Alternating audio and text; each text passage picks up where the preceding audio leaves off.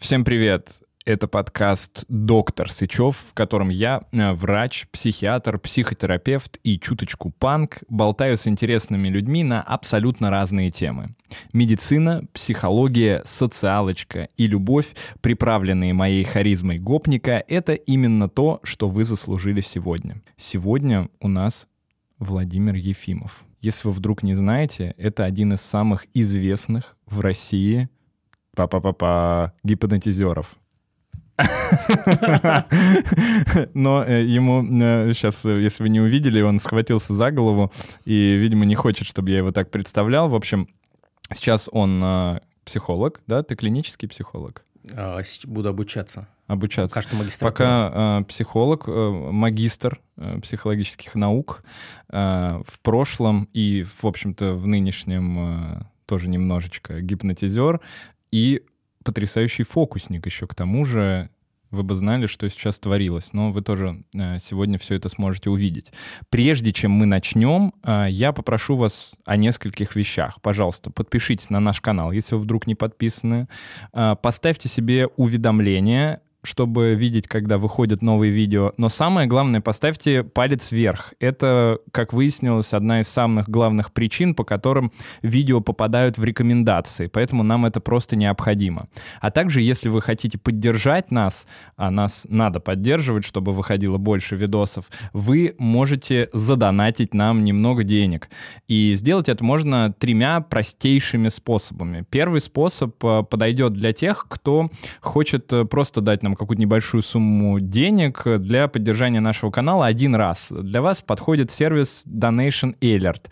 Там внизу по ссылочке можно задонатить любую сумму. Для тех, кто находится в России, но хочет донатить нам каждый месяц, ему неохота каждый раз залезать, он хочет подписочку такую небольшую оформить, есть сайт Boosty, тоже по ссылочке в описании, очень легко проходите по нему и помогаете нам. Ну и для тех, кто не в России, сейчас таких много, э, как всегда, сервис Patreon, Patreon, тоже подписывайтесь и помогайте нам рублем, евро или каким-нибудь еще э, бумажными или электронными деньгами. Ну все, не буду вас долго задерживать, переходим к нашему подкасту. Подкаст. Панки Хой. Слушай, но много очень нам предстоит с тобой обсудить всего. Э, и, конечно, ты меня очень впечатлил э, этими фокусами, которые ты мне показал до этого. Скажи, пожалуйста, как вообще ты этому учился? В каком возрасте ты решил, что тебе нужно показывать кому-то фокус? Какая мотивация вообще была? Слушай, это на самом деле как любое хобби, да, которое изначально развивалось, оно начиналось именно с детства. Угу. Я помню, ходил в библиотеку, брал книги о Маяка Акопяна и что-то по ним пытался делать. Первый фокус, я помню, пытался как-то показывать еще в первом классе. У меня еще есть видеозапись, как где-то в седьмом классе, там на 8 марта выступаю. Ну, показываю что-то такое с фокусом. Конечно, там все было через задницу, но тем не менее уже старался. Вот, как что-то с картами пытался делать. Просто я сам из Псковской области. У нас не было там возможности какой-то нормальный реквизит, нормальные карты приобрести. Когда mm-hmm. я переехал на учебу уже в Питер, я здесь сходил э, вот, в торговый комплекс «Пик», прямо на Сеной, и там был магазинчик фокусов, и там вот какие-то дни по выходным собирались фокусники, что-то показывали. Они меня там прямо зацепили, я начал туда регулярно ходить, ходить, ходить, что-то покупать, и вот э, это начало прямо мне нравиться. А как-то ты, как ты вообще решил заниматься фокусами? Ты увидел там, не знаю, представление в цирке или что-то увидел по телевизору? Ну, мне это всегда было интересно. Я, я, честно говоря, не знаю. То есть обычно фокусники любят говорить, я увидел Дэвида Копперфильда, да, да, да, да, и да, я да, начал да. заниматься. Нет, мне просто это было изначально интересно, потому что а, я был довольно стеснительный. В принципе, любого фокусника, который ты возьмешь, либо любого человека творческой профессии... Ты, ты как нек... стендап-комик. Типа. Некая такая компенсация. То есть компенсация, которую ты делаешь, и, в принципе, любого человека ты к себе можешь расположить. То есть ты можешь не уметь играть на гитаре, ты можешь не быть крутым оратором, но ты достаешь колоду карт, и, в принципе, ты разносишь, ну, разносишь в щепки ну, абсолютно любого зрителя. Сто процентов. Меня сейчас, э, ну, мне 33 года, я просто как ребенок сейчас смеялся, и очень было приятно. То есть были такие времена, когда я садился в поезд, когда я ехал из Питера домой, и я садился, например, там с ценным количеством рублей выходил, у меня там, ну, прикинь, это год 2006, 2008, 2009, ты выходил там, у тебя на руках там 3, 4, 5 тысяч. Это только за то, что пол вагона к тебе приходят, смотрят и чисто донатят. Естественно, я никогда не играл на деньги. Это такое табу у фокусников, у адекватных. А, чтобы не обманывать, да? Чтобы не обманывать. Mm-hmm. То есть эта частичная идея перекочевала ко мне уже, когда начала работать с точки зрения психологии. Mm-hmm. И когда психология и гипноз начинали пересекаться, я понимаю, что это как бы не совсем в моих ценностях, но об этом, наверное, мы чуть попозже поговорим. Да, конечно. Сейчас больше о фокусах. Вот. И где-то на курсе втором-третьем я уже начал выступать на небольших мероприятиях. Где-то в барах, в пабах, там за 500, за 700 рублей.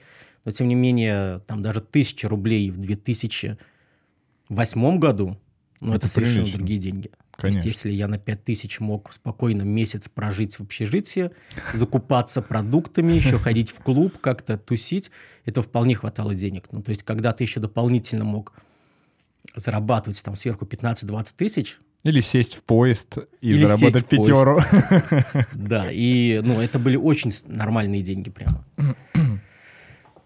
Вот. И был, конечно, такой переломный момент, когда я решил, что по профессии вряд ли я пойду. А на кого ты учился? Я вообще инженер-теплоэнергетик, теплоснабжение всяких организаций, газификация, проекты. Но я ни дня не работал по профессии вообще. Угу. Конечно, у меня есть в трудовой, что я там где-то в колхозе проходил практику. Там я колхозе. довольно забавно. Ну, колхозе, да. Или совхозе. Хотя фиг знает. Вот. А, и вот был такой момент. Дело в том, что чтобы покупать реквизит, а он довольно дорогой, надо где-то еще параллельно деньги зарабатывать. И работал, ну, тоже грузчиком. Угу. Там вот первые курсы универа, я там и перевоз квартиры, ну, то есть всякая такая фигня. А, и как-то один раз позвали нам, сказали, надо разгрузить мясо, фура ну, как бы, ну, вообще без проблем к нам прислали такси там, мы сели э, там в такси, нас привезли, и мы приехали на птицефабрику. То есть это птицефабрика, а, где держат кур, и там стоит два рефрижератора. То есть туда привезли печенку, которая 15 лет простояла на таможне. У нее тогда уже были косяки, а тут уже 15 лет срок годности как бы, ну, так себе. Вот, это какая-то аргентинская говяжья печень. Она в таких вот в коробках, как из-под пиц была. Угу. Задача была из этих рефрижераторов, где она же полуразложилась, где она дико воняла, достать из этих коробок и в герметических э, пакетах переложить все в другую фуру. То есть, как, Жесть. Как оказалось... А зачем? Ну, чтобы потом э, та фура отвезла это с утилизации а. на колбасное куда-то производство. И мы в итоге нам сказали, это займет 2-3 часа, мы в итоге там просто в течение, не знаю, там часов, наверное, 10, нас там было 4 человека, мы это все перегружали. Потом это, мы все дико воняли. На следующий день, помню, у нас было, был экзамен по электротехнике. Это просто с чем-то. То есть э, ты приезжаешь в 4 утра, а тебя воняет трупаками. Ну, то есть это ну, просто жесть. Я там на себя вылил, э, там, не знаю, 5 флаконов э, Old Spice, 5 флаконов каких-то там дезодорантов, чтобы просто не пахнуть и отмыться. Одежду я просто убрал в пакет, запаковал, выкинул и решил, что как бы, ну, тяжелая работа – это не для меня. Вот карты – это прямо намного прикольнее. Интересно. Вот смотри, э, фокусы как вообще... Слушай, нет, дай сформулирую. Почему мы такое э, эмоциональное состояние получаем, когда нам показывают фокус? Почему нам так нравится, когда э, нас, ну, по сути, обманывают, да, но только мы ничего не теряем, то есть это вот в какой-то изолированной ситуации такое происходит? А дело в том, что рвется шаблон мышления. А, чтобы ты понимал, если детям показываешь фокусы, то, то есть это Эмоции они испытывают процентов на 15-20. Ну да, положил шарик в левую руку, он исчез, появился в правой. Потому что они верят и так в магию. Да, и... то есть у них, ну, у них ну, произошло и произошло. Как бы, да, удивились, поржали, как бы все. Но для взрослого, для человека, который жил по определенным шаблонам, и тут как бы, ну, все рвется у него на глазах. Как вообще такое может произойти? Давай покажу сейчас что-то такое интересное. Давай, давай. А, дело в том, что я сюда к тебе шел с таким вот бумажничком и для себя кое-что приготовил. А я заехал в магазин, покупал кофе. Если тебе не сложно будет, вот у меня будет такой чек. Дайте его так сложу. ага. аккуратно. А, смотри, твоя задача вот здесь на уголке просто расписаться. Да, поставь какой-то рисунок, автограф, чтобы я его не подменил вот здесь на уголке, в нижней части. Угу. Вот, супер. А, смотри, а. надеюсь, на камеру все будет видно. Может, Кирилл, тебе не так круто будет это все видно, но зрителям будет видно это замечательно. Держи половинку угу. и просто повторяй за мной. Разрывай вот так же пополам. Потом складывай вместе. Загибаешь один конечек другой. Вот так? Да, на себя, на себя. Еще раз? Да, да, еще раз. Угу. Сжимаешь. А, передай мне, пожалуйста. То есть а, в фокусах есть такая тема, когда ты что-то пытаешься вначале сломать, а потом как-то восстановить. Но это, в принципе, невозможно сделать, потому что ты на этом поставил автограф.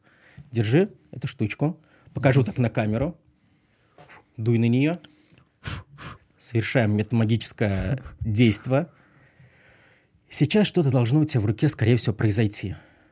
Вот э. просто аккуратно начинай разбирать кусочки. Так. Так. Ну тут видно, что рвали. Видно, что рвали. Но дело в том, что я фокусник так себе, я иногда неправильно восстанавливаю. Посмотрите на эти глаза. Покажи, как он восстановился. Жесть. Дело в том, что он, да, порой восстанавливается не совсем правильно. Да уж.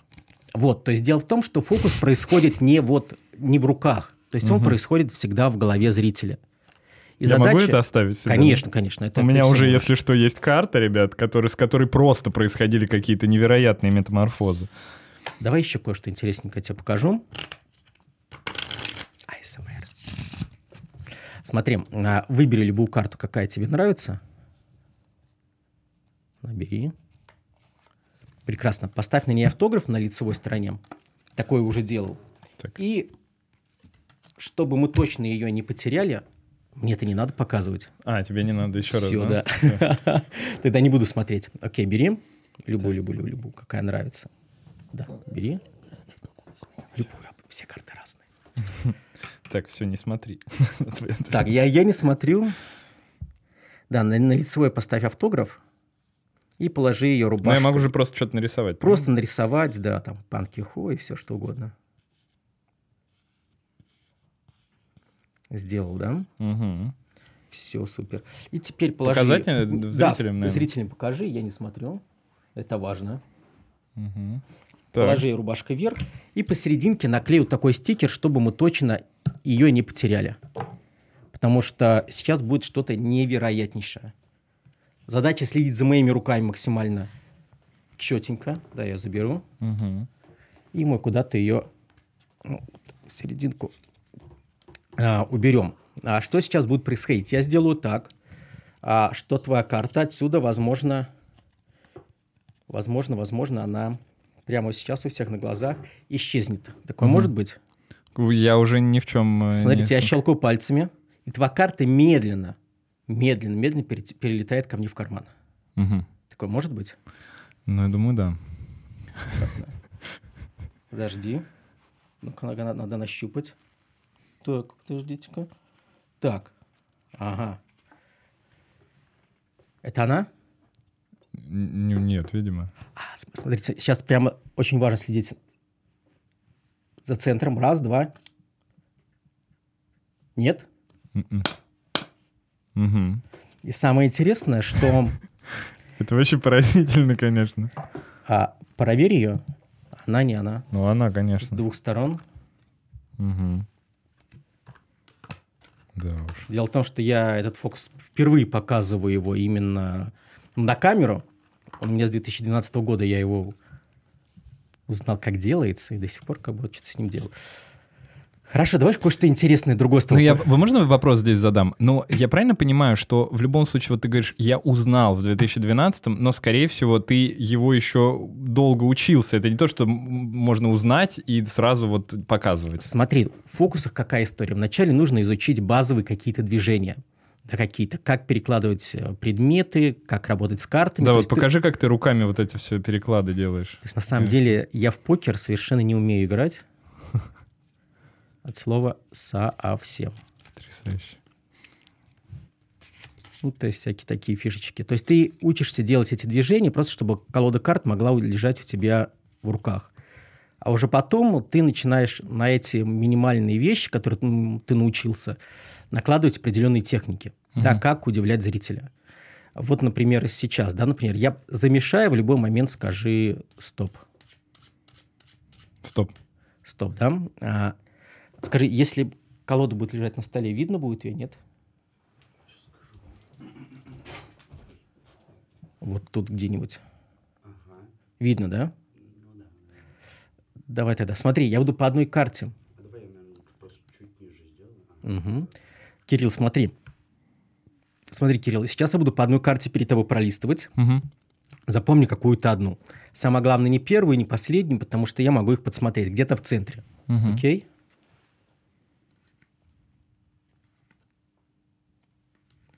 Запомнил что-нибудь? Угу. Точно. Да. Окей. А, то есть твоя карта где-то в колоде. Ты ее запомнил, ты даже в руки ее не брал. Какую ты запомнил, я понятия не имею. Но, тем не менее, а, просто попрошу тебе ответить. Сейчас ты свою карту видишь? Да, нет. Да или нет? Mm-mm. Точно, да? Но дело в том, что я не полностью разложил веер, она где-то, значит, здесь просто у нас взяла и затерялась. Сейчас я достану первую попавшуюся карту из колоды. Это будет волшебная шестерка червей. Ну нет, это не Я же говорю, я достаю волшебную. А, ну. Рукой, пожалуйста, дотянись, подсними колоду в любом месте, положи рядышком. Просто подсними, положи рядом. Смотри, кладу шестерку, сам подснял, верно? Запоминал любую карту остальную пачку сверху накрываю. Скажи, какая у тебя была карта? Э, четверка черви. Четверка черви, точно. Точно. Смотри, я аккуратно за шестерку просто переворачиваю. Ты подснял именно на четверке ну черви. Ну как? Блин. А, дело в том, что в фокусах есть разные да, компоненты. Например, это ловкость... Ты же разные показывал мне карты. Совершенно верно. То есть моя задача... Я тех... мог взять короля, туза, там вот были какие-то десятка крести. Вот, а представь, если мы поменяем просто контекст происходящего. Угу. То есть я буду сидеть с таким классным шаманом, угу. который, у которого тут, кстати, всякие, не знаю... Лампы. Лампы, какой-то кристалл, угу. и я к тебе прихожу и просто в другом контексте показываю что-то похожее. То есть я тебе выдаю карты, которые необходимы. Карту смерти, карту, не знаю, кубков, который говорит о том, что с тобой что-то плохое произойдет. И дело в том, что показав что-то такое магическое, угу. но в другом контексте, не в контексте развлечений, человек начинает верить во что-то такое невероятное, что с ним может произойти. Давай просто проведем такой небольшой эксперимент. Просто вот Яша не принимал в нем участие. Просто а, Положу колоду. Яша, назови любое число от 2 до 9. Быстро. 7. 7. Хорошо. А, смотри. Твоя задача просто сказать, вот есть карты, да, есть черный, есть красный. Ну, уберем красное, черное быстро. Красный. Убираем красное. Осталось, естественно, а, две карты, пиковая и крестовая. Одну забери у меня. Давай крестовую заберу. Держи. Выкинь ее также. В итоге какая карта в руках осталась? Ну, пиковая. Пиковая. Семерка. Семерка. Смотри, я кидаю в колоду. Ничего не подкладываю. Не, он ничего не подкладывает. Смотри, просто я ее беру и медленно поднимаю Да ладно, ну хорош. Жесть, просто жесть. Есть другая еще интересная тема. Обалдеть. Есть еще другая интересная тема. А, смотри, я буду пролистывать колоду, в любой момент скажешь стоп, и оттуда выберешь э, любую карту, которая тебе понравится, окей? Угу. Смотри. Я не вижу этих... А, нет, нет, да, просто да. скажи стоп. Стоп. Стоп. И возьми вот карту. Возьми ее, покажи в камеру. Хотя не показывай, а угу. то я скажет, что как-то тебя подговорили. Просто а посмотри. Давай я вот а не надо, не надо, а. пока что не, потом покажешь. Угу. А посмотри на меня и знаешь, при игре в покер игроки как-то пытаются друг друга обмануть и прочитать, какая карта у зрителя. Угу. Да, просто буду говорить тебе что-то, а ты никак не реагируй. Угу. Это карта красная. Угу. Зачем ты мне говоришь? А, не, не реагируй. Да, это карта черная. Можешь обманывать. Это пиковая, это крестовая, это бубновая, это картинка, это валет, дама, король, туз, скорее всего. Могу ошибаться, но это дама бубнова. Да? Yes. Да, ребята. Да, я заберу. Это можешь оставить А, да, это... на память. Вот, дело в том, что с картами можно показывать десятки разных фокусов, но перейдем немножко к так называемому формату ментализма.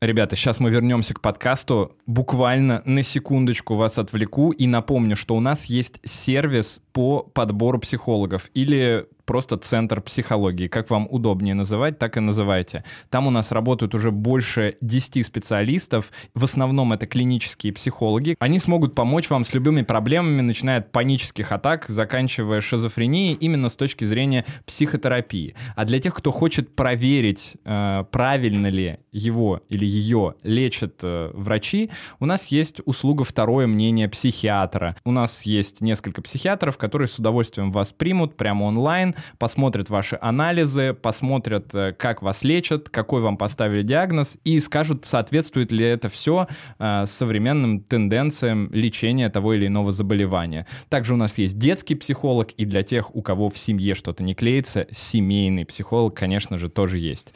Все специалисты прошли очень серьезный отбор, я их лично отбирал, поэтому за каждого отвечаю. Если вы ищете себе специалиста по психике, обращайтесь к нам наша неформатная клиника вам обязательно поможет. А мы возвращаемся к подкасту. Банки Холл. А вот то, что горело у тебя, это что такое?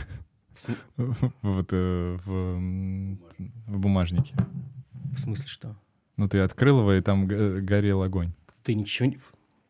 Бумажник, я с ним в магазин хожу, ты что? Смотри, представь... На кассе, кстати, прикольно бы выглядело, мне кажется. Но многие так пранки снимают. Смотри, вот представь просто перед собой, да, вот карты есть числа, картинки, называй mm-hmm. любые. Э, из карт? Ну, ну, нет, просто числа либо картинки. А, чи, ну, давай 27. Не, нет, просто есть карты 2, 3, 5, 6, 7, а есть там есть какие-то картинки. Вот просто покажи пальцем. Это числа, это картинки, на любую из них укажи. А, ну давай числа. Смотри, они улетают. И остались картинки. У тебя картин... Какие картинки есть вообще, скажи? А, ну, валет, дама, король и туз, и Джокер. Вот. А, нет, Джокер уже это не совсем картинка, но тем не менее, вот назови, например, дама, валет, король, это картинки, да? Угу. И назови любую картинку, какая тебе нравится. Из них? Из них, да. Дама, валет, король. Давай валет. Ну и какой? Ну да, пиковый. А почему пиковый? Не знаю. На самом деле, смотри, у меня лежало вот здесь предсказание. Так. Вот все, все время здесь было предсказание это валет пиковый. Нет, серьезно, это валет? Валет? Валет? Погоди. Не ва... Да, это действительно валет пиковый. Смотри, дело в том, что я могу его отсюда забрать. Если это будет валет пиковый, насколько это будет удивительно. Ну, ты... Причем валета можно забрать, и он легко исчезнет. Ну, я полагаю, что он мог легко превратиться в даму пиковую. Как? одна карта. Вот. И дело в том, что в фокусах, да, есть разные жанры. То есть есть жанр, это микромагия, это фокусы с близкого расстояния. Есть жанр, который называется ну, микромагия, есть жанр ментализм, угу. когда мы делаем иллюзию, что читаем мысли, угадываем там имя первой любви, какие-то действия внушаем. Не знаю, если что по, хрен... по хронометражу вырежете, ну, просто не могу тебе это не показать один из моих таких любимых штук. Ну, вот обычная рисовалка, да, есть. Угу. Здесь можно рисовать все, что угодно. И пока я что-то рисую, я тебе пытаюсь какую-то мысль внушить. Угу. Я сейчас здесь кое-что напишу. Кое-что здесь сейчас напишу. Угу. И вот, смотри, а назови любое число от 1 до 4. 1, 2, 3 или 4? Два. Уверен угу. в своем выборе. Ну, давай и другое. Не... Ну, меняй. Давай четыре. Я аккуратно, смотри, аккуратно просто переворачиваю. Такая вот четверочка. И, то есть, в принципе, я могу это показывать сейчас до бесконечности, но у нас э, подкаст, да, не совсем об этом, но тем не менее. То есть, есть вещи, которые мы якобы предугадываем, которые можем предсказывать. Есть вещи, когда мы показываем какие-то телепатические способности, когда могу стоять в одном конце зала, а зритель в другом конце зала, например, чувствует, как я его я касаюсь куклы Вуду, например, и человек чувствует его касание, как по нему тоже трогают. Uh-huh. То есть, в принципе, я это делаю на мероприятиях, выступая на них. То есть, если ранее для меня мероприятие, да, выступление на мероприятиях, это был основной заработок, да, то есть то со временем начинаешь понимать, что ну как-то это не совсем то, чем хочется заниматься всю оставшуюся жизнь. Угу. То есть фокусы это круто, дарить людям вот такой позитив, радость, это невероятно круто, но еще круче, да, людей вытаскивать из разных неприятных состояний. Угу. Вот. И вот изначально я пришел именно после фокусов, я начал изучать, что чтобы можно было бы еще такого показывать, задействуя ми- минимум реквизита. И тут я понимал, блин, а ведь есть же гипноз. Угу. Надо его поизучать, как он работает. И когда ты начинаешь вот изучать, изучать, изучать, и просто некоторые моменты мне были еще непонятны, но в виде демонстрацию я, как вот фокусник, пытался это раскусить и начинал понимать некоторые закономерности. Вот как, например, у человека, ему говорят, что палец задеревенел, и ты не можешь его согнуть. Как это может быть? То есть что mm-hmm. должен испытать человек, чтобы он, не знаю, там руку не мог согнуть, там глаза не мог открыть и прочее, прочее, прочее. И как бы ну, с, ну, начинаешь эти моменты славливать, да как-то раскусывать, и как-то их пытаться показывать на людях. И mm-hmm. ты, вау, смотришь, оно работает. Одно показало работу, второе работает. То есть ты даже, по сути, не учился этому гипнозу? Изначально нет. Да. Но потом уже я начинал э, приобретать курсы. То есть, как правило, за рубежом это целая индустрия. Если в России же об этом вообще ничего не известно. Да до сих пор даже. Вот был какой-то небольшой, мне кажется, эм, увеличение интереса, когда как раз эм, Макулов всем этим начал заниматься. Много и как-то про гипноз вроде заговорили. Но опять же, это может быть наш пузырь, типа вот просто мы в тот, в тот момент были в, в этом же месте.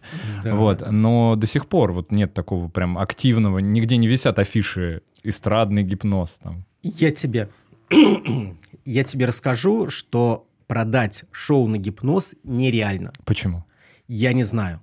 То есть говорят, что, вообще говорят, такие слухи ходят, что в 90-х какое-то вот лобби пришло, чтобы эту историю конкретно пресечь. Продать да, невозможно, ты продать имеешь в виду, наш, что? как шоу. То есть изначально, когда я вот провел два сезона телепроекта «Звезды под гипнозом», у меня было крутейшая промо со звездами, то есть там прямо вау, супер. Я приехал такой, все, круто. Угу. И это промо разослал всем организаторам. Здесь? И, здесь, да, угу. уже в Питере. И тут как бы понимаю, что вообще тишина. Они мне звонят, говорят, слушай, Вов, продать нереально. Как только говорим, говорит, говорим за гипноз, заказчики – ну нафиг. А заказчики это кто? Ну, заказчики это корпоративные заказчики на юбилей, как бы на частные мероприятия. Нет, это понятно. Я имею в виду вот в плане вот э, выступает музыкант, например, известный, да, а вот в таком же формате ведь было бы интересно шоу увидеть не, э, ну, потому что все же помнят вот это там Чумак там и вот это все, но это тогда немного по-другому позиционировалось. По-другому позиционировалось, и сейчас даже мы, дело в том, что время от времени, время от времени, да, раньше, по крайней мере, там 2-3 года назад проводили в Питере вот там был такой бар, мы собирали то 70, 80, 100 человек, чтобы показывать э, шоу гипноза. И опять же, набрать людей крайне тяжело. То есть народ в это не верит. Угу. Они все верят в эзотерику, у нас все книжные магазины просто забиты эзотерикой. И вот такая полочка, знаешь, там по IT, например. Угу. У меня супруга занимается IT. И в итоге приходит в магазин, в книжный, там, не знаю, в дом книги, в буквоед, и там просто десятки тысяч книг по эзотерике, десятки просто там угу. тысячи, и вот одна полочка там по IT стоит. То есть все, что об этом можно вот понимать. Угу. Какой это вопрос был? Ну, почему люди не покупают гипноз? Ты сказал, что а, есть вот. какое-то лобби. Вот, ну, про это, по крайней мере, раньше говорили. То есть и люди в это крайне не верят. То есть почему это происходит, совершенно непонятно. Но то, то есть когда ты начинаешь запускать рекламу, люди об этом узнают, и они такие как бы гипноз, чё как бы...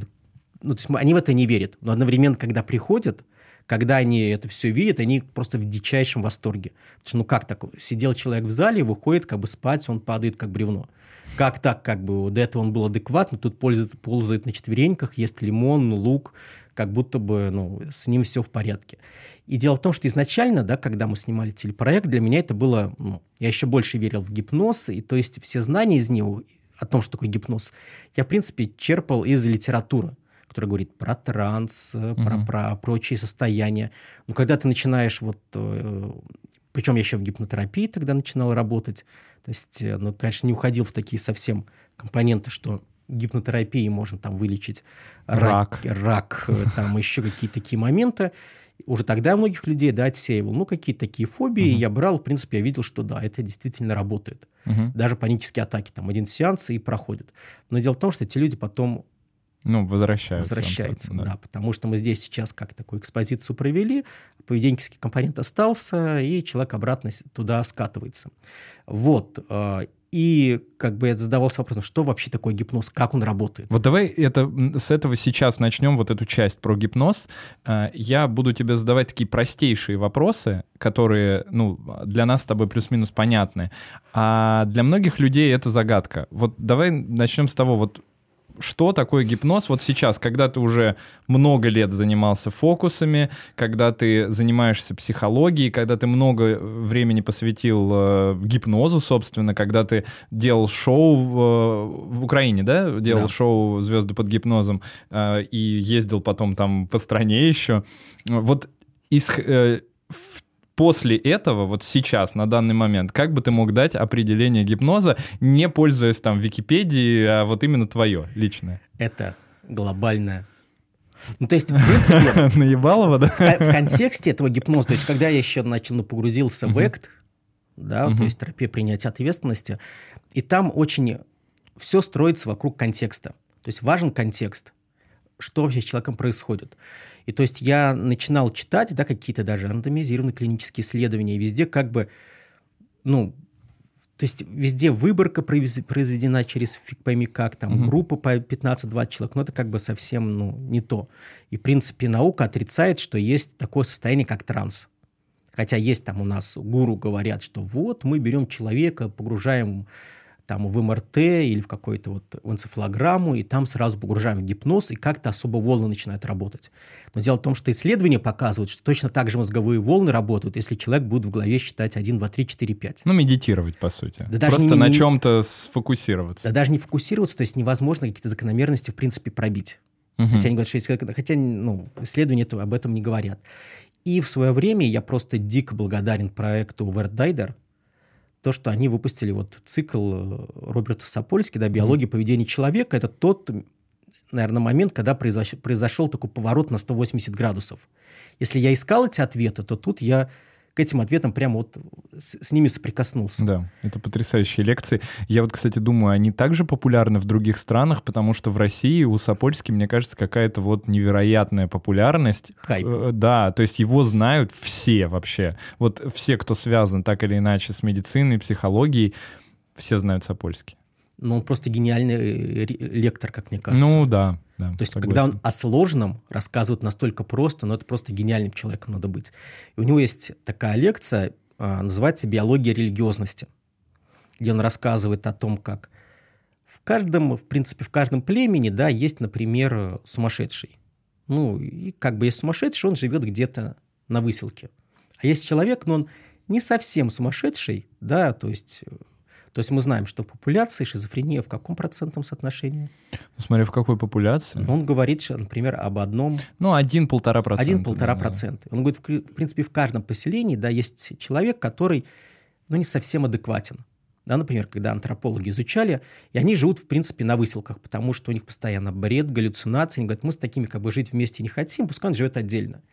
Вот, он, он говорит, если же взглянуть на это со стороны, то всегда в этой же группе есть такие люди, которые слышат голоса, которые общаются с, с чем-то потусторонним, но при этом их все уважают. Шаманы. Шаманы, да. И в каждой популяции они есть. То есть, если раньше, там, в 30-40-е годы э, говорили только о том, что они, ну, такие шаманы есть и эти люди как бы не совсем адекватные а, в каких-то там э, в индийских племенах, там в удаленных племенах, там Южной Америки, да, где-то живут. Он говорит, ну если же мы перенесемся на нашу культуру, у нас же есть такие же товарищи, которые общаются с кем-то напрямую, которые э, толкуют как-то определенные писания, да, угу. определенные догмы. В Инстаграме очень много таких. В Инстаграме, да, то есть мы видим астрологов, тарологов и прочих, прочих, прочих. Причем, знаешь, какая интересная тенденция? Я просто перебью на секунду. Мне вот это очень интересно, ну, забавляет на самом деле. То есть очень многие такие ну, как это назвать, не знаю, психологи, вот тарологи, да, они подписаны на меня по какой-то причине. То есть они читают, э, читают о доказательствах, читают о научных исследованиях, и тем не менее заходишь на страничку таролог. А я знаю, зачем делают так. Работать с возражениями, понимаешь? Я тоже, у меня есть ряд товарищей, да, которые, ну, не совсем угу. из сферы психосоматики, из сферы вот этих всех около шаманических услуг. То есть я их читаю для того, чтобы понимать, с каким мировоззрением от них приходят люди. Угу да, то есть о том, что... То есть ты думаешь, они так э, это читают из рациональной точки зрения, то есть чтобы, ну, чтобы понимать, э, чем придут. вообще занимаются другие люди. Да, то есть когда к ним придут сказать, слушай, а я подписан на Сычева, и он говорит, что это все полная фигня. Ну как полная фигня? Почитайте э, РКИ, да, они все один друг, друг другому противоречат, это вообще полная фигня, да, это все медицинское лобби, те хотят посадить на антидепрессанты, это врачи, такие враги, поэтому давай я лучше сейчас твои родовые травмы проработаю. И все будет нормально. Да. А проработаем э, твою обиду на маму, у тебя пройдет аллергия. Угу. Если мы не проработали, значит, это ты лошара. Да, и человек в итоге э, начинает на это подсаживаться, да, за желанием от этого избавиться, причем он получает некий опыт. Вот, например, а как заставить человека поверить в правду? Ну, привести доказательства. Ну, ты можешь привести доказательства, но когда это срабатывает на тебе, то, та же самая, например, экспозиция. Как доказать человеку, что, э, например, мимо идущая собака, не факт, что она на тебя нападет? Ну, с точки зрения статистики только лишь. Ну, ты можешь... Знаний каких-то рациональных. Ну, а помимо статистики в КПТшке что делают? Ну и эксперименты. Эксперимент. То есть человек проходит, на него собака не попала, не, не напала, все круто, значит, это не так уж все mm-hmm. и опасно, как мне мой мозг рисовал. Но тут точно так же работает в обратную сторону. То есть э, люди приходят, и представь, что вот в том контексте, как я тебе показывал фокусы, они показывают те же самые фокусы, которые показывают, что как бы что-то такое есть. Тот же самый гипноз, да, мы вернемся обратно.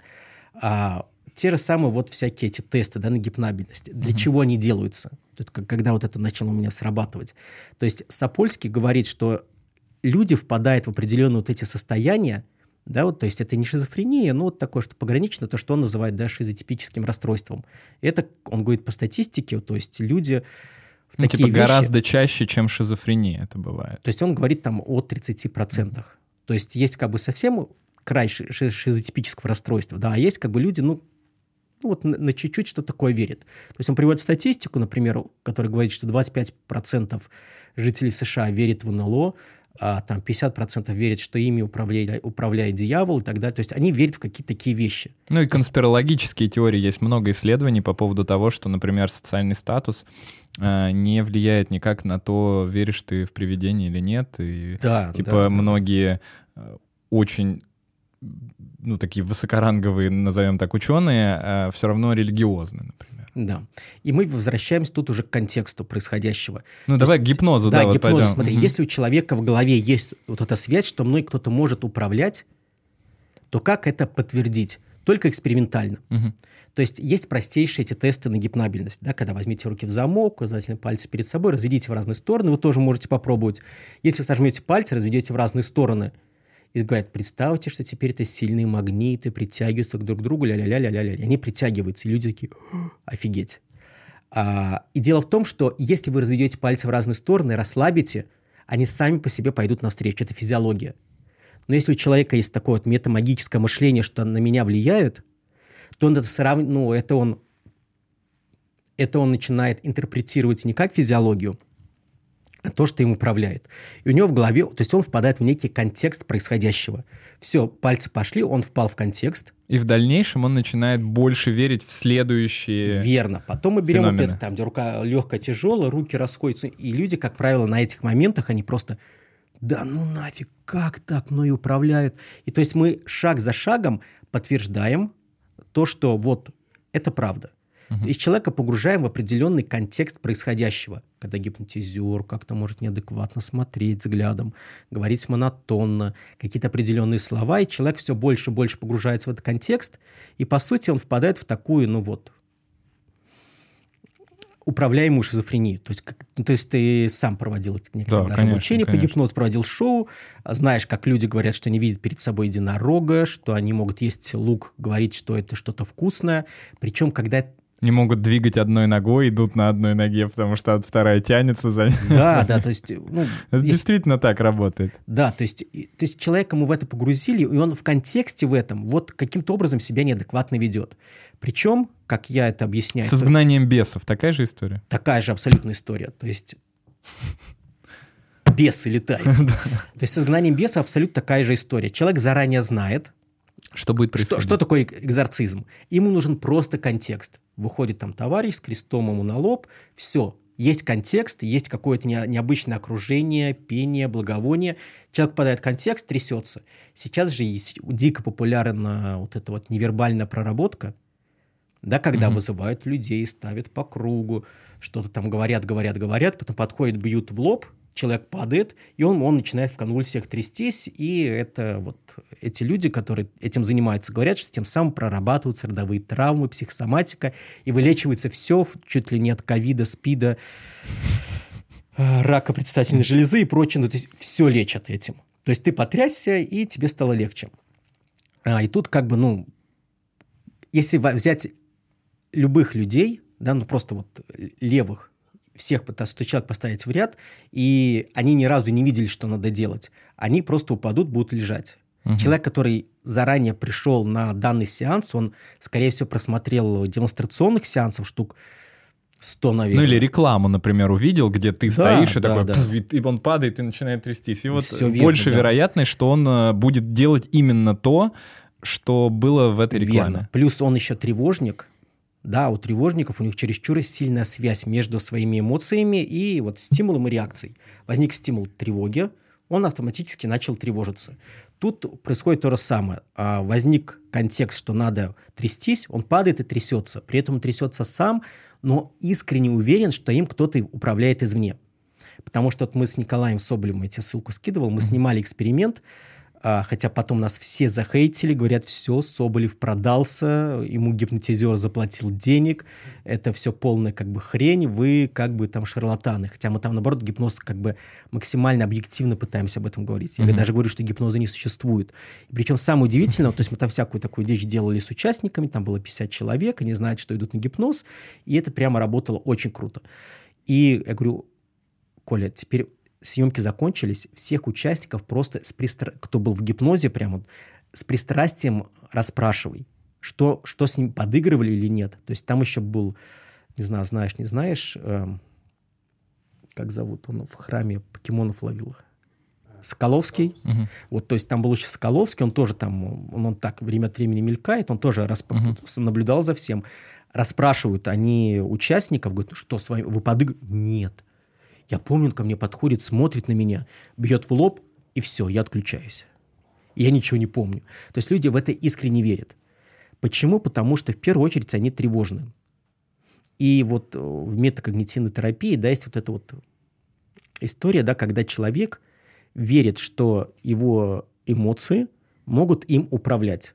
И он это в течение жизни, да, разными там компульсивными действиями постоянно подкрепляет, подкрепляет, подкрепляет. Причем я видел на сайте Оксфорда, видел, потому что у них есть целый факультет, посвященный там гипнотерапии, исследования, которые показывают напрямую корреляцию между тревожными депрессивными расстройствами и уровнем гипнабельности. То есть выше гипнабельность, выше... Риск тревожных депрессивных Выше риск тревожных депрессивных расстройств. В итоге целевая аудитория этих тревожных, тревожных депрессивных товарищей, да, она автоматически выбирается, туда приходит, и с ними, в принципе, из них можно делать все, что угодно. И тут я заметил очень интересную еще такую закономерность, что люди, да, которые приходят на гипноз, с ними проводят 2, 3, 4, 5 сеансов, они получают облегчение, и потом они не готовы признать, что... Что их обманули. Не совсем. они не готовы признать, что э, сеанс на них не сработал.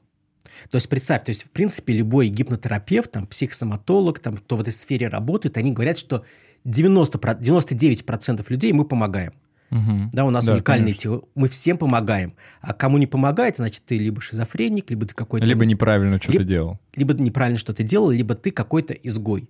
В итоге человек, ну, он же не, не хочет, хочет считать. Быть. Да, включается защитный механизм, он приходит к нему, с ним поработали, краткосрочно человек получает облегчение, да, какое-то такое быстро. То есть в любом случае, если человек чувствует тревожность, ляг на кровать, потрясись, поплачь, да, там, поджимай кулаки, поразжимай, ты получишь облегчение. Ну, еще вспомнишь детство, естественно, там у всех детство вызывает какие-то эмоции, сто процентов. Да, ну, мы да, про, про абреакцию чуть угу. попозже, что это такое.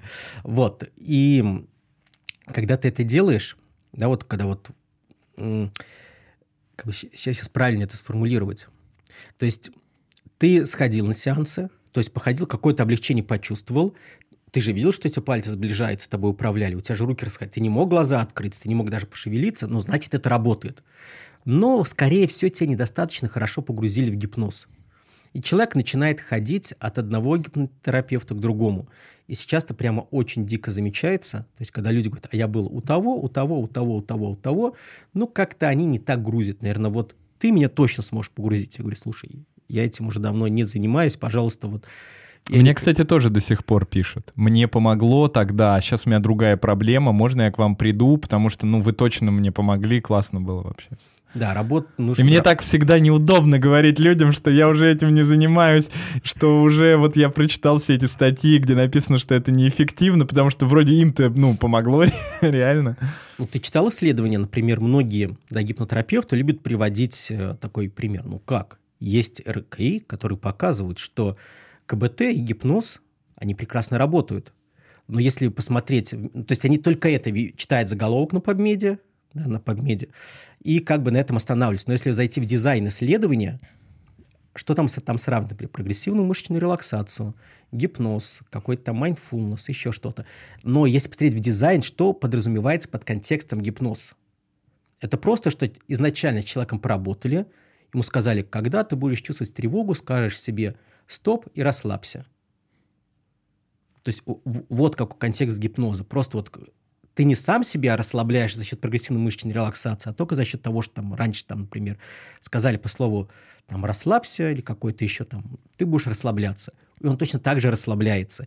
Это не трясучка, это не погружение в прошлой жизни, это не погружение там в психотравму, проработку. Это просто расслабься. Вот что изучали. Ну, естественно, гипнотизеры, там, гипнотерапевты скажут, ну, это просто они лохи, на самом деле у меня технология уникальна, надо погружаться, трястись, вибрировать, прорабатываться, а эти все врачи, им бы лишь бы вот таблетками людей нашпиговать. Вибрировать. Ну, ну вибрировать, потому что, угу. знаешь, эти вибрации, то есть чем лучше вибрируешь Тем реакции, лучше потом тем простишь лучше. мать. Да, расскажи о своих, ну, мне просто интересно. Да, то есть ты, ты ведь работал через абреакции? Да, всего. да, да. Я работал через э, погружение в детство э, и искал, в каком моменте жизненном произошла э, вот эта ситуация, которая повлияла на то, что у человека сейчас не клеются да. отношения. И тут же, опять же, у людей идет определенная мотивация. То есть мне нужно... Вокруг меня создали контекст, и мне надо сделать что-то, чтобы мне стало легче. Находим психотравму, и там, мы говорим, вот погружаешься в это чувство, и давай испытывай его, выражай наружу. Человек начинает трястись. То есть я помню первые свои сеансы, и как бы... То есть сейчас мне вообще ничего не страшно. Если человек там заплакал на сеансе, да думаю, это вообще фиг... Когда там человек ревет, бьет, рвет подушку. Рвет подушку, кричит, там это все перья летят. Блин, у меня, кстати, столько порванных подушек было, это просто я их выбрасывал там каждые две недели. Вот, это прямо, ну, такой, ах, круто, вот я сейчас поработал, вот сейчас было, вот сейчас все Сейчас не зря мне деньги заплатили. Да, сейчас не зря деньги заплатили. Тогда я брал совсем как бы, ну, копейки, но тем не менее. Вот, но еще, кстати, интересно. вот это очень важный момент, мне кажется, э, с э, деньгами. Потому что, э, как правило, гипнотерапевты стоят дороже, чем психологи там КБТ, потому что по факту это типа вот позиционируется как быстрое излечение. Ну, даже 5 сеансов, ну, они могут стоить там, типа, 200 тысяч, например. И это вроде окей, ну, тебя же за 5 сеансов 99% что вы, вылечат. И вот ты отдал столько денег, и, и тебе еще не помогло. Как это? Ну, ты чтобы понимал, есть э, там женщина, да, она тоже проводит обучение, то есть собирает вокруг себя таких же бедных женщин, которые берут кредиты. Один сеанс гипноза стоит 150 тысяч угу. часовой. То, что она поводит руками, ударит в лоб, ты упадешь потрястись. Хотите, обращайтесь. Хотите шоу, пожалуйста.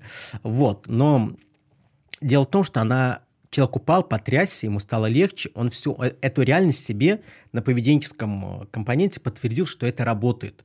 И он, ему даже этих денег уже не жалко. Да, я, же, да. я же лежал, трясся. В моменте. Угу. Да, ну значит, не все я вытряс. Значит, надо мне еще взять кредитик, накопить денег, приду, заплачу и еще это сделаю. Да, да, да. А если этот человек не попадает, не, не помогает, значит, ну, он недостаточно хорош, пойду к другому. И они вместо того, чтобы реально работать с проблемой здесь и сейчас, да, ну, вот с поведенческим компонентом, который реально все меняет, угу. вот, менять какое-то какие-то свое, свое мышление, они все уходят и борются с какими-то своими чувствами, пытаются их подавить, пытаются там проработать если он человек тревожится, ну, значит, я какую-то травму в детстве не проработал. И опять начинает этой фигней заниматься. Угу. И это, конечно, не очень. Много уловок, на самом деле. Я, например, еще замечал историю с отзывами очень часто люди, которые в гипнозе как-то задействованы, а, их просят написать отзыв практически сразу после сессии. Ну, типа, как вам? Запишите отзыв. А, а естественно, человек только что трясся, плакал, ему полегчало. А, он, считай, как на тренировочку сходил.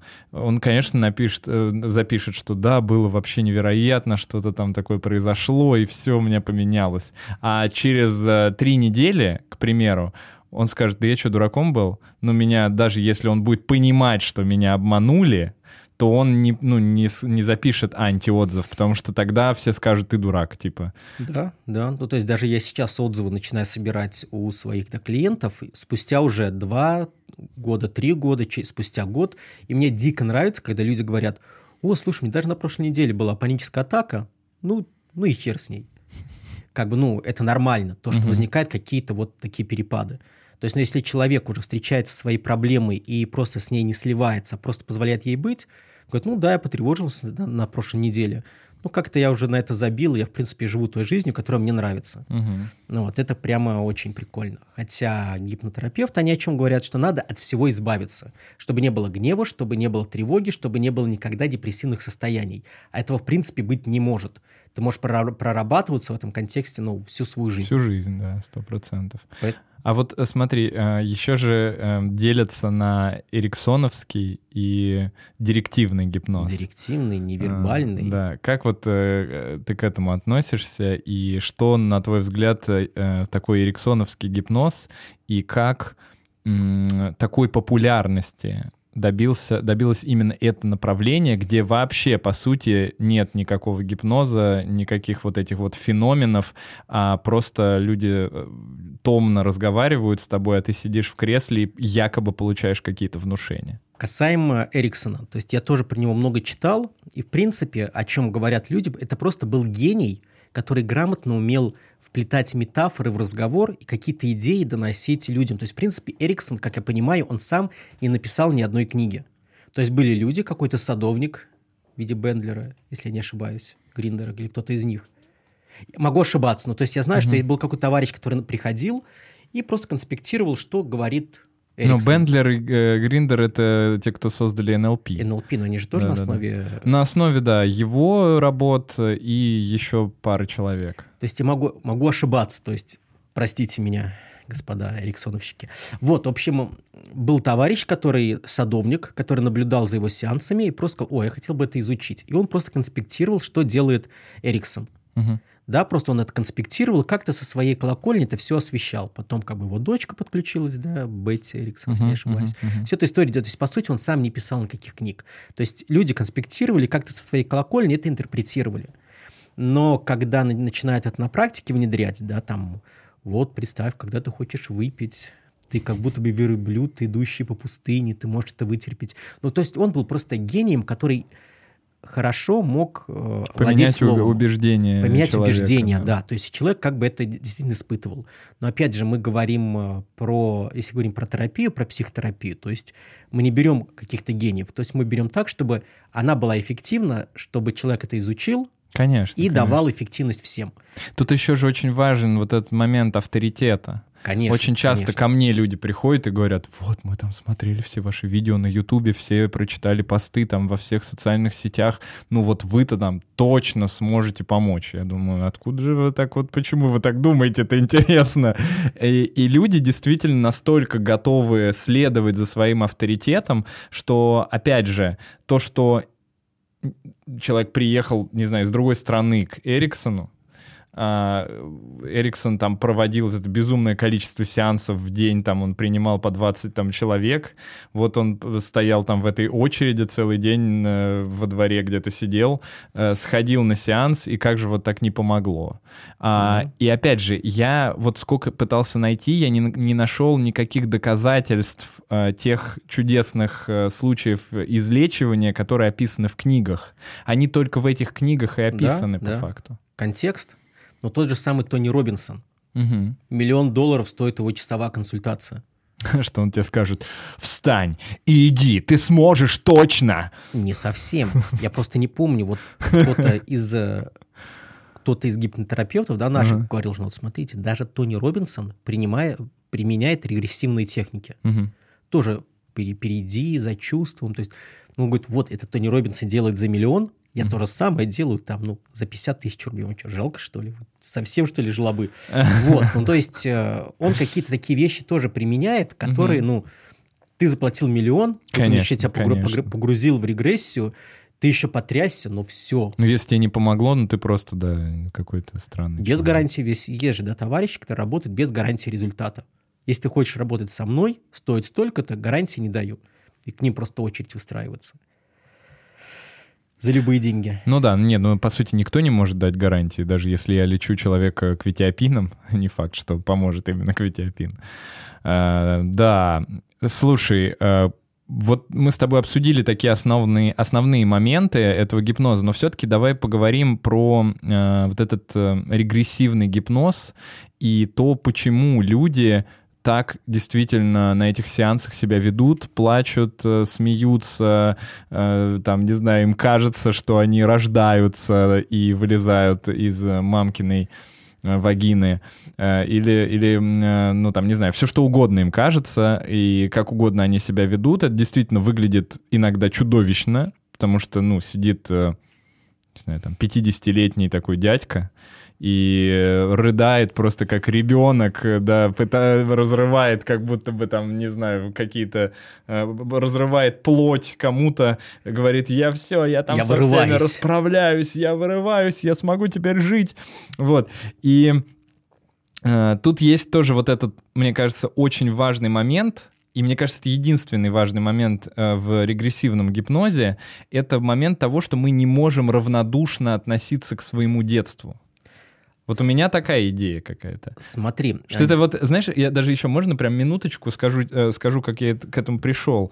Э, когда я слушал какую-то лекцию Петрановской, э, я обратил внимание, ну, она рассказывала про вот э, привязанность, э, и она сказала очень такую важную, на мой взгляд, вещь э, в плане того, почему эту теорию нам очень сложно воспринимать рационально. Почему мы чаще всего не можем рационально воспринимать эту теорию, когда мы даже про нее читаем, мы уже испытываем эмоции какие-то. Потому что мы либо в этот момент, когда читаем, являемся родителями, и у нас чувство вины, либо мы являемся, ну, детьми своих родителей, и у нас там обида какая-то, например, или грусть по поводу, э, по поводу наших вот этих переживаний, по поводу нашего детства. И мне кажется, что на этом вся игра здесь идет. То есть здесь добавляется этот компонент того, что мы не можем спокойно относиться к э, детству.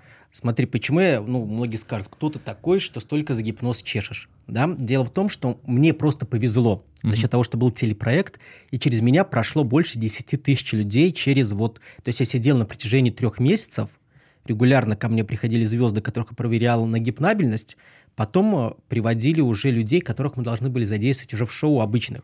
Потому что мы не можем снимать шоу и просто надеяться, что кто-то в зале будет гипнабельный. Мы просто это все делали по регламенту. Мне еще в день приводили 30-40 людей на протяжении трех месяцев, представь. Угу. И я их проверял, то есть там гру- гру- групповые вещи.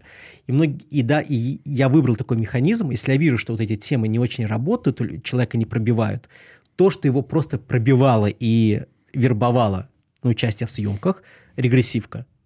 Его берешь, а теперь почувствуйте свое чувство внутри. Что-то приятное, такое теплое. А теперь ныряй.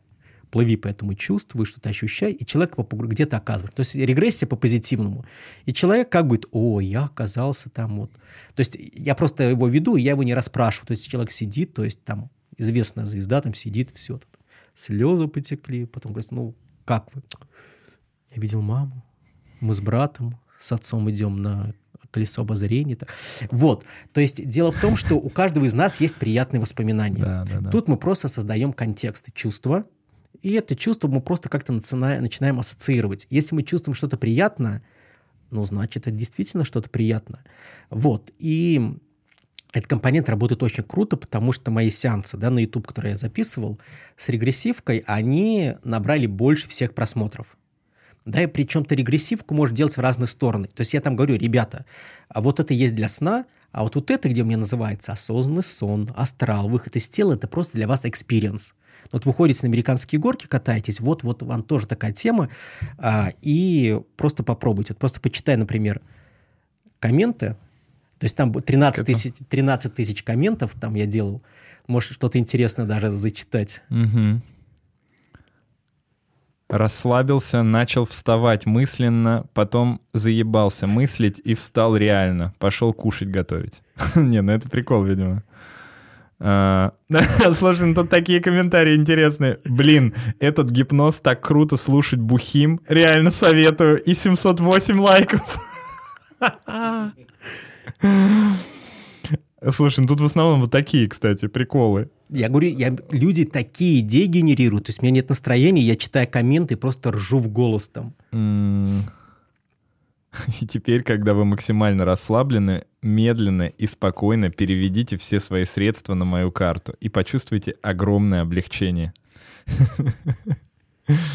То есть кто-то пишет, там я перенесся там в прошлое. Ну, то есть я часто об этом читаешь, там, чтобы не Но прикольно, прикольно, то да, там, это, то интересно. Есть люди всякое такое пишут. То есть, опять Отставим же, ссылку на этот видос под, под этим видосом. Сразу говорю, а, это просто работа вашего воображения. Да, вы никак, ни в какие реальные свои моменты детства, скорее всего, не уходите, потому что мы знаем, что есть искажение да, нашей памяти за счет времени. Да, каждый раз, э, более того, каждый раз, когда мы даже вспоминаем какое-то воспоминание, мы каждый раз его вспоминаем по-новому с учетом тех воспоминаний, которые у нас уже были. Да. И дело в том, что эта регрессивка сейчас поделилась ну, просто на ну, принцип регрессивки, когда мы берем чувство и по нему куда-то уходим оно сейчас поделилось на такое количество ответвлений, просто на бешено. То есть от этой регрессивки люди идут до регрессивки, да, как бы в детство. Другой момент, они уходят в прошлое. В прошлой жизни? В прошлой жизни, да. И, то есть и везде они там конкистадоры, то есть, не знаю, тут ставишь, не ставишь, там Якубович рассказывает, как его гипнотизировали, и он был испанским конкистадором, что-то с ним такое там происходило, он все в деталях. Это. А был хоть один человек, который сказал, я бомж там э, в... Нет. У меня вот один случай жизни. был такой прямо жуткий, офигел. То есть там с женщиной работаем, такая, я ведьма, я вот что-то разрываю, живот, на руку, на мат. И ты Ладно, так, все, стоп. Уходите, есть, уходите. Уходите. Ну да, то есть как только человек уходил туда, угу. то есть у него была к этому предрасположенность, он где-то начитался. Я говорю, окей, если у вас были проблемы в прошлом, и у вас появилась сейчас жизнь, значит, наверное, что-то вы должны в ней исправлять здесь, сейчас, а не в прошлом. Возвращались как бы сюда. То есть даже если в этой теме работал, я пытался минимум этого мракобесия, чтобы присутствовал. Хотя это было мракобесие, ну, извинения, все мы не без греха. Не, ну мы честно об этом вот. сейчас говорим, мы занимались да. какое-то время, пока Потом, не поняли. ведь есть э, вот это вот общение с Всевышним Я, то есть это то, что было до регрессивки в России популярно. То есть не Пирогов, кажется, он же в этой теме был. Вот, то есть когда ты общаешься с Всевышним Я, потом, когда ты погружаешься в гипноз, э, отправляешься в будущее и что-то там рассказываешь. Да, Есть да, гипноз, да. когда типа по, регрессив, по регрессивке тебя отправляют а, общаться с умершими. То есть если ты э, или общаешься с какими-то душами, через тебя идет трансляция. То есть человека просто погружает, опять же, в контекст. То есть вначале он заметил, что это работает. И значит, другое, то, что к нему приходит на ум, бредогенератор, значит, и это правда. Он в это верит, его погружает, плюс он как бы тревожный, у него все это максимально интенсивно на нем работает, и он выдает. То есть э, набери там регрессивный гипноз, и они, эти просмотры там просто по 800 тысяч, по полтора миллиона, по 10 миллионов. Общение с духом Высоцкого, общение с духом Кобзона, то есть э, общение то есть общение с Михаилом Горшиневым, там, то есть такое, там чувак лежит, да, я шернулся. И, то есть, и, и начинает все, а ты думаешь, да что ж такое, я чем-то не тем занимаюсь. Вот, и когда вот по гипнозу я уже понял, что это какая-то, ну, полная, ну, что-то не совсем то, началось изучать ЭКТ, КПТ, понимать, что надо работать глубже, обширнее, как бы глобальнее, я вот заметил такую тему, как mindfulness, и угу. понял, что это абсолютно противоположность гипноза. То есть если в гипнозе мы, наоборот, с чем-то соединяемся – да, и живем, исходя из этого переживания, то тут мы, наоборот, учим разделяться, замечать эти мысли, как-то угу. правильно как бы дистанцироваться от них, то есть не сливаясь с ними. Вот, и я прямо вот от этого направления кайфую. То есть, в принципе, все мои последние сеансы года два — это такие интерпретации mindfulness. Uh-huh. То есть я, я там приобрел определенный справочник, да, где есть скрипты. Я эти скрипты по-своему как бы чуть-чуть через себя прогоняю, понимаю, что людям больше заходит. Это идет. Ну, но но, но, если я вижу, что просмотры проседают, я делаю, например, там, астрал, выход из тела. Что-то такое, такую хрень, простите, мои подписчики, кидаю. Угу. То есть это всегда набирает просмотры. То есть вот такое что-то магическое набирает куда лучше, нежели там просто сеанс медитация для сна там, прогрессивная мышечная релаксация, назови, у тебя будет 300 просмотров висеть, назови там астрал, выход из тела, встреча с Всевышним Я, все, у тебя будет там несколько сот тысяч просмотров, к тебе придут целевая аудитория. И при этом я стараюсь, да, людей немножко их отфильтровывать, то есть они пришли с магическим мышлением, и тут как бы за счет сеансов, каких-то там сторис я записываю, я им объясняю, что, ребята, ну это как бы все хрень, чтобы вы понимали. То есть не бывает никаких там Астралов. Астралов и прочих херни, хотя многие люди ко мне приходят на сеанс, говорят, слушай, мне нужно отделиться от моего паразита. Я пока выходил в осознанный сон, там подхватил паразита. Мне надо его как бы из меня вытащить. Такой, чё? Как бы взрослый, классный, адекватный там чувак, то есть он бизнес ведет. Как бы, Серег, ты как бы... Вот. Это печально. Дело в том, что таких людей, которые готовы в это в этот блуд вписываться огромное количество. Что с этим делать? Слушай, на самом деле это психообразовывать. Ну, хотя... Это же тоже, по идее, не сработает, если не верить сработает, Сапольски. Не сработает, но если у человека есть предрасположенность к этому, ну, принять тот факт, что мы не можем всем помочь. Опять Хотя, же. с другой стороны, ведь есть же страны с большим количеством, например, атеистов, чем другие страны. С чем это вот связано, может быть? Тоже ведь, наверное, с какими-то такими, эм, ну, условно говоря, с количеством людей, которые задействованы в э, магических обрядах. Ну, мы берем просто, опять же, сам контекст. Да, одно дело, когда, там, не знаю, едет автобус, например, проехать на автобусе по Питеру, где-то по окраинам ты будешь видеть в определенно, особенно в утренние часы, это просто вот уникально. То есть ты едешь на автобусе, и примерно каждые пять минут весь автобус делает... Каждые пять минут автобус... Крестится Потому Правда? что там каждый... Ты посмотри, сколько храмов в Питере. Ну, храмов очень много. Их просто строят сейчас, ну вот. Понимаешь, контекст. То есть это уже как бы компульсивная часть. Ну, в общем, Сапольский, смотрите, там он об этом все рассказывает, про компульсивную да. часть. То есть когда человек вот живет в этом в контексте вот метамагии, естественно, он, это у него будет проявляться. То есть ты прекрасно знаешь, что если человек, у есть предрасположенность, например, к какому-то расстройству, шизофрении, он будет в контексте вот жить, где у него родители вот ведут себя неадекватно как-то, да, то то, что это проявится, шанс куда выше. Угу. Если же более здоровые какие-то отношения, учат работать своими эмоциями, то, что у него обострение произойдет, оно может и не произойти. Мне кажется, точно так же работает и вот в этих странах. Просто в этих странах, скорее всего, меньше каких-то этих оккультных да, моментов, меньше э, вот, каких-то вот там вот я удивился, например, что э, одна из самых э, атеистичных стран это Беларусь. Хотя, тем не менее, вот, ну, в России это мы дальше намного находимся да. в этом плане. Вот, хотя вроде бы рядом живем. Слушай, а, я хочу успеть немного поговорить вообще про твой опыт э, э, вот, э, шоу «Звезды под гипнозом». А, и здесь, конечно, интересный момент в плане того, что ты, ну, можно сказать, да, парень из Питера, а, ну, ты давно переехал, да, я так понимаю? Да, да, считай, году. считай, коренной уже петербуржец. И тебя позвали а, быть основным ведущим в шоу в Украине. Да. А, это с учетом того контекста, что сейчас нам говорят, что... И это было недавно, правильно? Это какой ну, год? 16-17. 16-17 год. Это с учетом того, что сейчас очень много полемики на тему там русофобии, русофобии, да. А, ты э, как раз э, говоришь, что через тебя прошли там 10 тысяч человек, еще и звезды дополнительно. Сталкивался ли ты там с какой-то русофобией? Как вообще так получилось? Почему э, тебя выбрали? Что, там не нашлось никого, что ли? К сожалению, адекватных не нашлось. Правда? Говорят, слушай, извиняй, все ёбнутые. Ну, то есть все приходят и начинают, ну, разыгрывать а-ля Разыграева.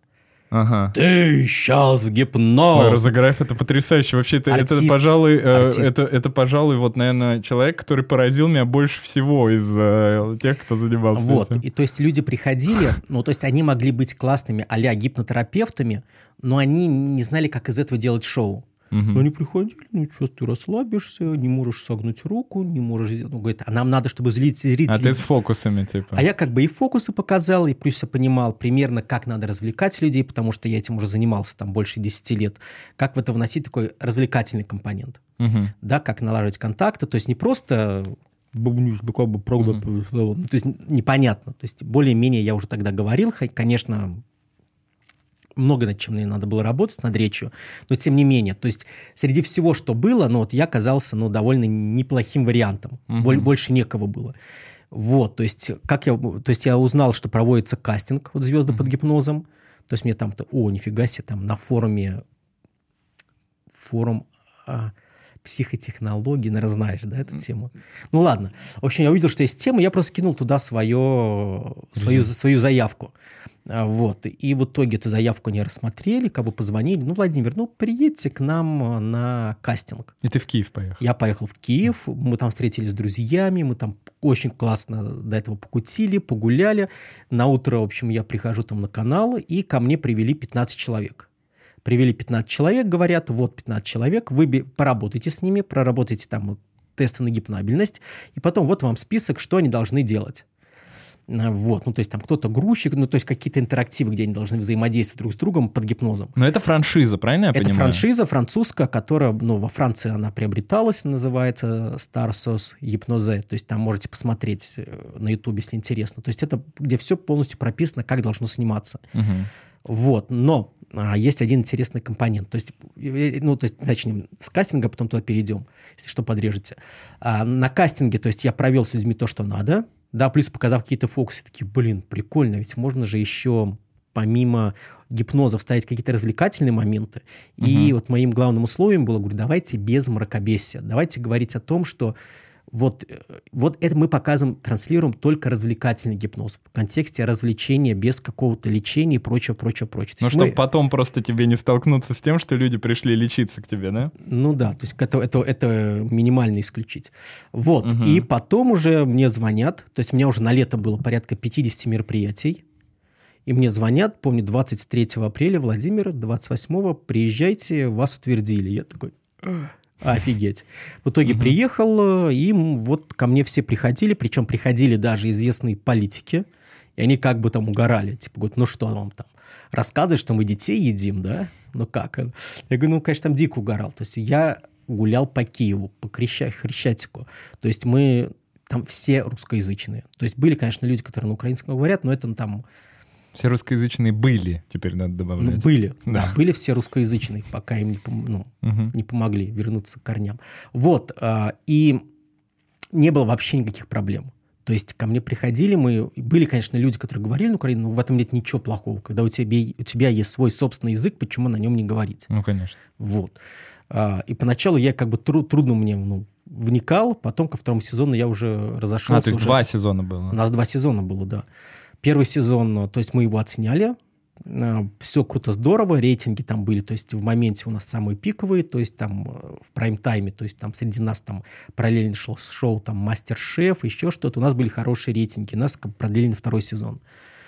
Вот, но на втором сезоне там уже было все посложнее, да, там э, уже больше людей там говорили на Украине. Ну, то есть там свои тоже темы шли, но, тем не менее, притеснения никакого не было. Самые смешные моменты были, то есть мне мама звонит, там факельное шествие. Я говорю, какого фаги? Я только что с Хрещатиком мы там ходили с друзьями, там в Макдональдс там гуляли, только оттуда ничего нет. Ну, о чем вообще говорите? Вот, это, конечно, очень страшно, то, что сейчас происходит. Там у меня огромное количество друзей, знакомых. Ну, теперь еще, да, у тебя же, получается, ты сколько там, получается, работал? Два года. Два года? То есть ты там практически жил два года? Да, да. Потом мы, у нас же ведь были гастроли. Гас, да, я видел, кстати. Да, Одесса, ты... Ивано-Франковск, угу. Харьков, Кривой Рог, э, Днепр. Ну, то есть там 9 городов мы ездили, мы выступали, причем я и на вот, соведущий Саша Педан, мы выступали с на площадях, то есть не какие-то концертные залы, а на, площадь приходил там 2-3 тысячи людей. Мы все это вот делали да, в формате развлекательного шоу. И как бы ни разу никакого прецедента не было, несмотря на то, что мы были, как бы выступали и во Львове, и Ивано-Франковск, это вот самые-самые угу, да, западные. Вот, западные да, города. Но смотри, давай немножко от этого отвлечемся и пойдем вот просто в шоу. В чем оно заключается? Потому что я так понял, что у нас в России оно как-то не зашло. Отсняли этот сезон, был этот абсолютно какой-то чудовищный мужик. Э, я не знаю, ну, может быть, он нормальный, но выглядел он, конечно, очень интересно. Но он вот. до сих пор, наверное, хочет мне ноги переломать. Почему? Ну, там свои приколы. Смотри, дело в том... Как а, вообще выглядят вот эти съемки? Потому что многие люди не понимают, они говорят, что все постанова. Постанова. А, смотри, давай начнем с того, что задача шоу развлекательного развлечь, чтобы людям было весело. Ну, конечно. В классике, в классике, в, то, в той, что было в, в Библии угу. проекта, ну, то есть дается Библия проекта, да, по которому уже дальше проект франшизы выстраивается. Когда руководители канала угу. изучили эту Библию, они сказали, у нас это не зайдет. Потому что французы, а это другая ментальность. То есть там люди готовы общаться, слушать какие-то разговоры. То есть там 80 то есть там 80% шоу делится мнениями и показывают какие-то такие наши элементарные вещи. То есть человек сидит с закрытыми глазами, что-то рулит, делает. Ну, то есть такие вот простые, простые. гипноштуки. Сказали, ну, у нас это не... Нам надо, чтобы был экшен. Бегали, кричали, сразу дети установок. Ну, то есть такая вакханалия uh-huh, творилась. Uh-huh, uh-huh. Вот. И как бы нам сказали, ну, надо делать что-то такое. Такие, окей. И в итоге как это все выглядело? Изначально, да, например, основной компонент у нас на звездах. В первый сезон ко мне привели 270 человек, во второй сезон около 300. Кто из самых известных, вот, кого все знают? Слушай, вот прямо под гипнозом, да, вот, вот то есть к нам приходила Настя Каменских, у нас, но она не была, она просто как э, зритель, потому что даже сейчас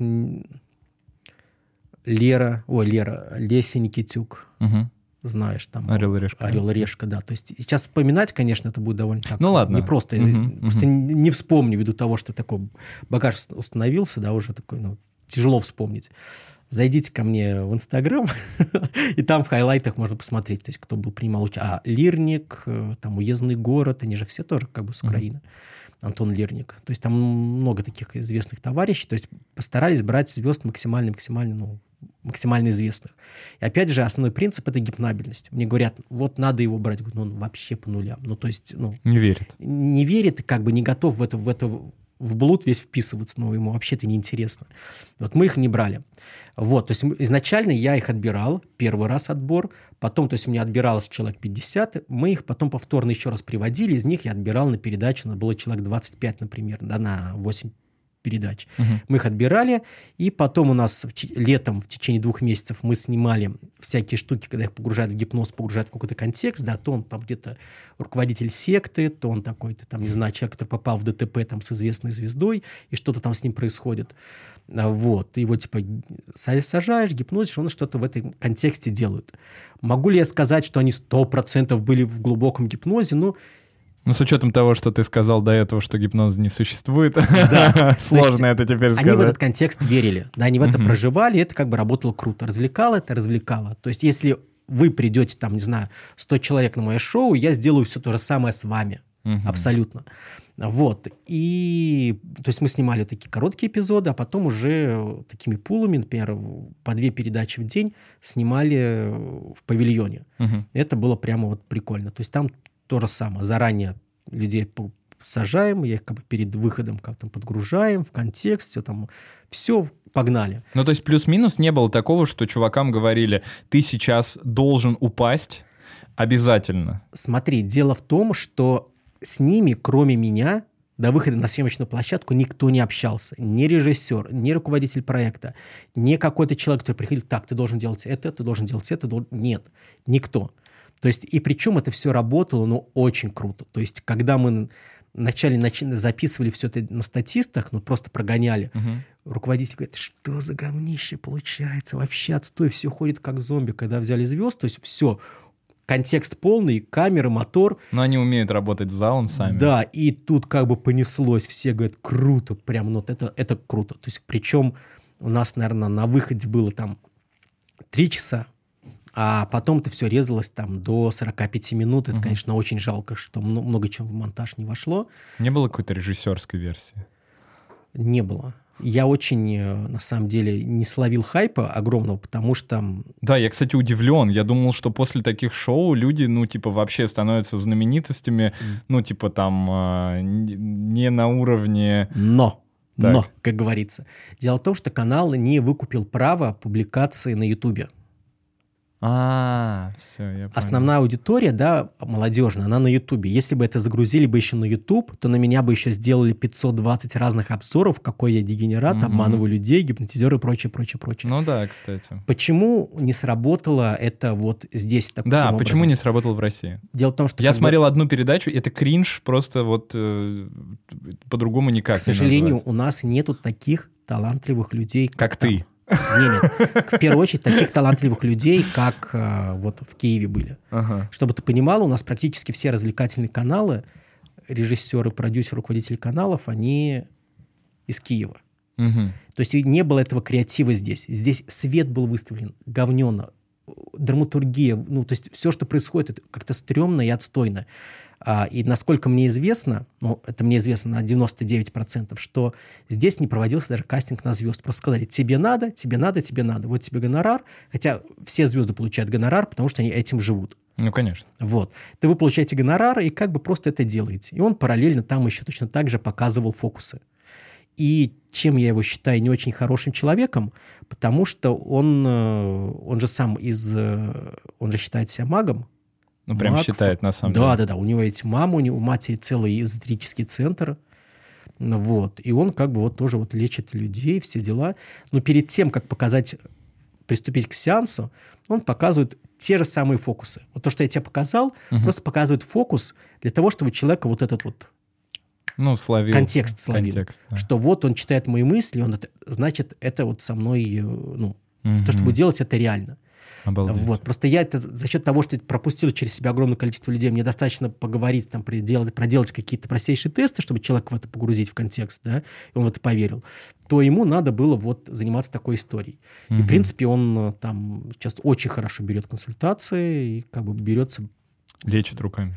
Ну, там всякие темы. То есть там можно зайти в прямой эфир и посмотреть. Там показывают... Не, я как-то был на него подписан одно время, но это, конечно, я не выдержал просто. Это через, через чур. Вот, вот. это через чур эзотерика какая. Я просто удивлен, что как раз на такую передачу, которая вроде как создана, по идее, наверное, для вот прям развлечения-развлечения, позвали чувака, который реально верит в то, что это не развлечение, а магия, которая поможет вам выздороветь от всех ну, болезней. Да. Дело в том, что после него я чуть было, чуть было вот там вот, в Оке Эзенгарда, чуть было не работал.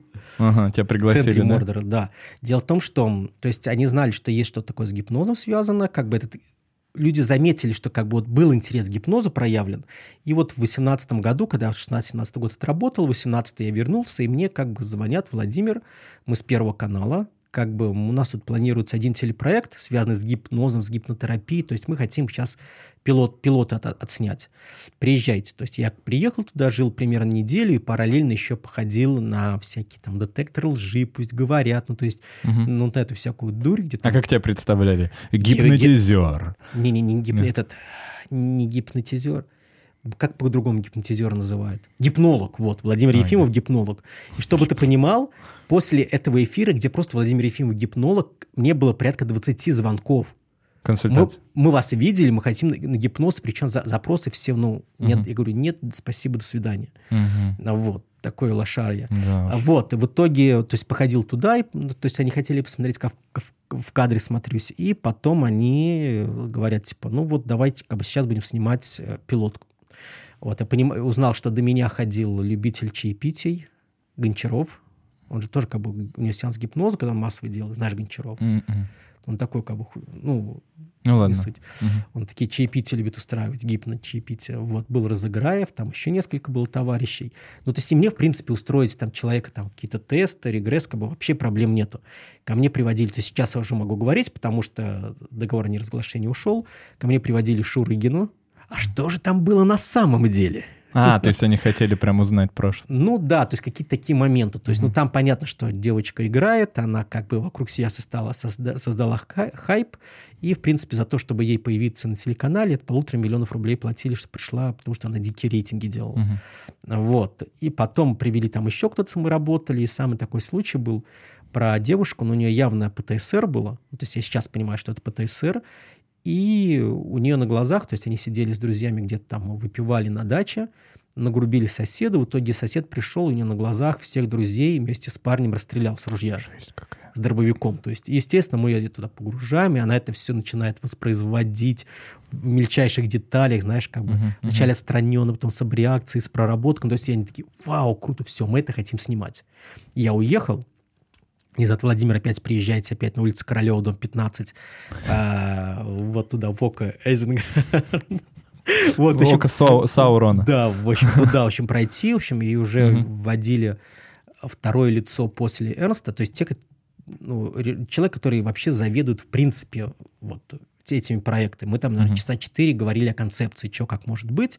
Говорит, все, как бы мы все, вот сейчас нам месяц надо, там, две-три недели, месяц создать э, Библию проекта, а потом будем это уже продвигать и нести наверх.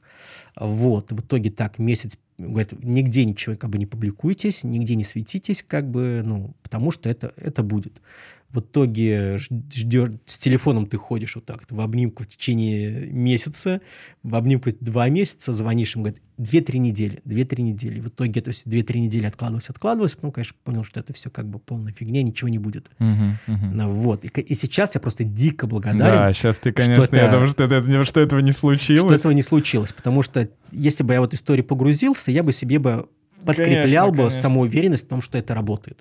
Нет, вот. и более того, я думаю, что еще бы немножко измазал бы свою э, как сказать? Куда ж боль? Не, на самом деле... Ну, карму, карму. карму. Дико этому рад. Слушай, э, э, у нас мало времени осталось. Я хотел бы просто, знаешь, какой последний, наверное, вопрос э, задать. Ты сейчас занимаешься доказательной такой психологией.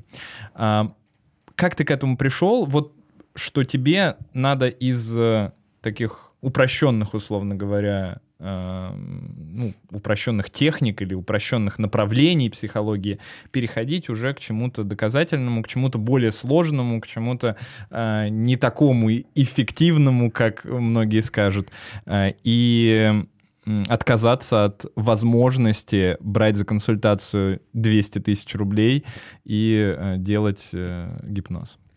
Это в первую очередь больно, да, где-то признать, что ты был неправ. Угу. Это действительно очень непросто, то, что ты столько делал, и тут Да, да, да. Ну, у меня такая же ты, была Ты проходил это ломку Но у тебя все-таки больше, ты больше в это Я больше в контекст да, вложился, да. да, и понимаешь, просто взять и обесценить все, что ты делал до этого, это как бы крайне непросто. Но опять же, у меня, когда начинаешь погружаться в экт, то есть в основах везде лежит такое понятие, как ценности. То есть к чему я хочу прийти, чего я от этой жизни хочу. То есть у меня в, на первом месте это не просто так пробыть на какое-то время в этом мире, угу. то есть принести ценность.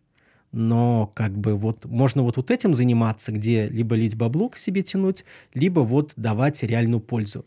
И когда ты начинаешь читать об реальной эффективности, да, погружаться в РКИ, читать там научные журналы, то есть поступил на магистратуру, то есть с научной точки зрения ты замечаешь, что весь твой прошлый опыт ну, рушится как карточный домик, потому что там основы никакой нету, просто фантазии и бред просто самих авторов, чтобы как-то это вот... Оправдать. Оправдать, да. И постепенно в это пришел, то есть КПТ, ЭКТ, CFT, метакогнитивная терапия, то есть мне это прямо дико нравится, Потому что понимаешь, что да, это не за один-два сеанса, ну как бы сеанс два-три, человек уже понимает, как он себя загоняет. Потом, конечно, ему сложнее надо какие-то вот поведенческие компоненты начинаем активировать. Бывает, что человеку прямо очень плохо, ну, у меня есть там знакомый классный психиатр, назначаем, например, на антидепрессанты, угу. и прямо человек вот вылетает, да, из, там, из депрессии, из панических атак, из каких-то УКР, в котором варился до этого. Угу. Причем могу сказать, что сейчас я